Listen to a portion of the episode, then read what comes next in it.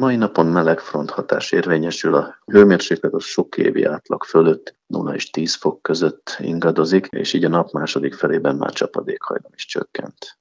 Mire számíthatunk ma délután és az elkövetkező napokban orvosmeteorológiai szempontból az átvonuló melegfront kapcsán? Ilyenkor melegfront esetén a nagyobb sebességű meleg levegő felkúszik az előtte haladó lassabb és hidegebb légtömegekre, és ezáltal fokozatosan felemelkedik és lehűl, és ennek folyamán egy bizonyos hőmérsékleti értéket elérve rendszerint csapadék formájában kiválva már jelzi a közelgő melegfrontot, akár órákkal a front átvonulása előtt, amely a meleg frontra érzékenyeknél ilyenkor már kifejezett panaszokat tud okozni. Ezek a panaszok általában változatosak lehetnek, kezdetben főként az idegrendszeri tünetek dominálnak, rendszerint fejfájás, migrénes fejfájás, romló reakcióidők, szorongás, idegesség vagy feszültség formájában, pánikbetegeknél roham is megjelenhet. Mindezek mellett felléphet vérnyomás kiugrás, gyakoribbá válhatnak ilyenkor az orvérzéses esetek, de sajnos emelkedhet az agyvérzéses esetek száma is. Melegfront hatás esetén a vérnyomás mellett ingadozást mutathat a vércukorszint, lassulhat a gyomorbél működés, és ezáltal puffadás, teltségérzés, gyomorpanaszok alakulhatnak ki. A panaszok megelőzése gyalánt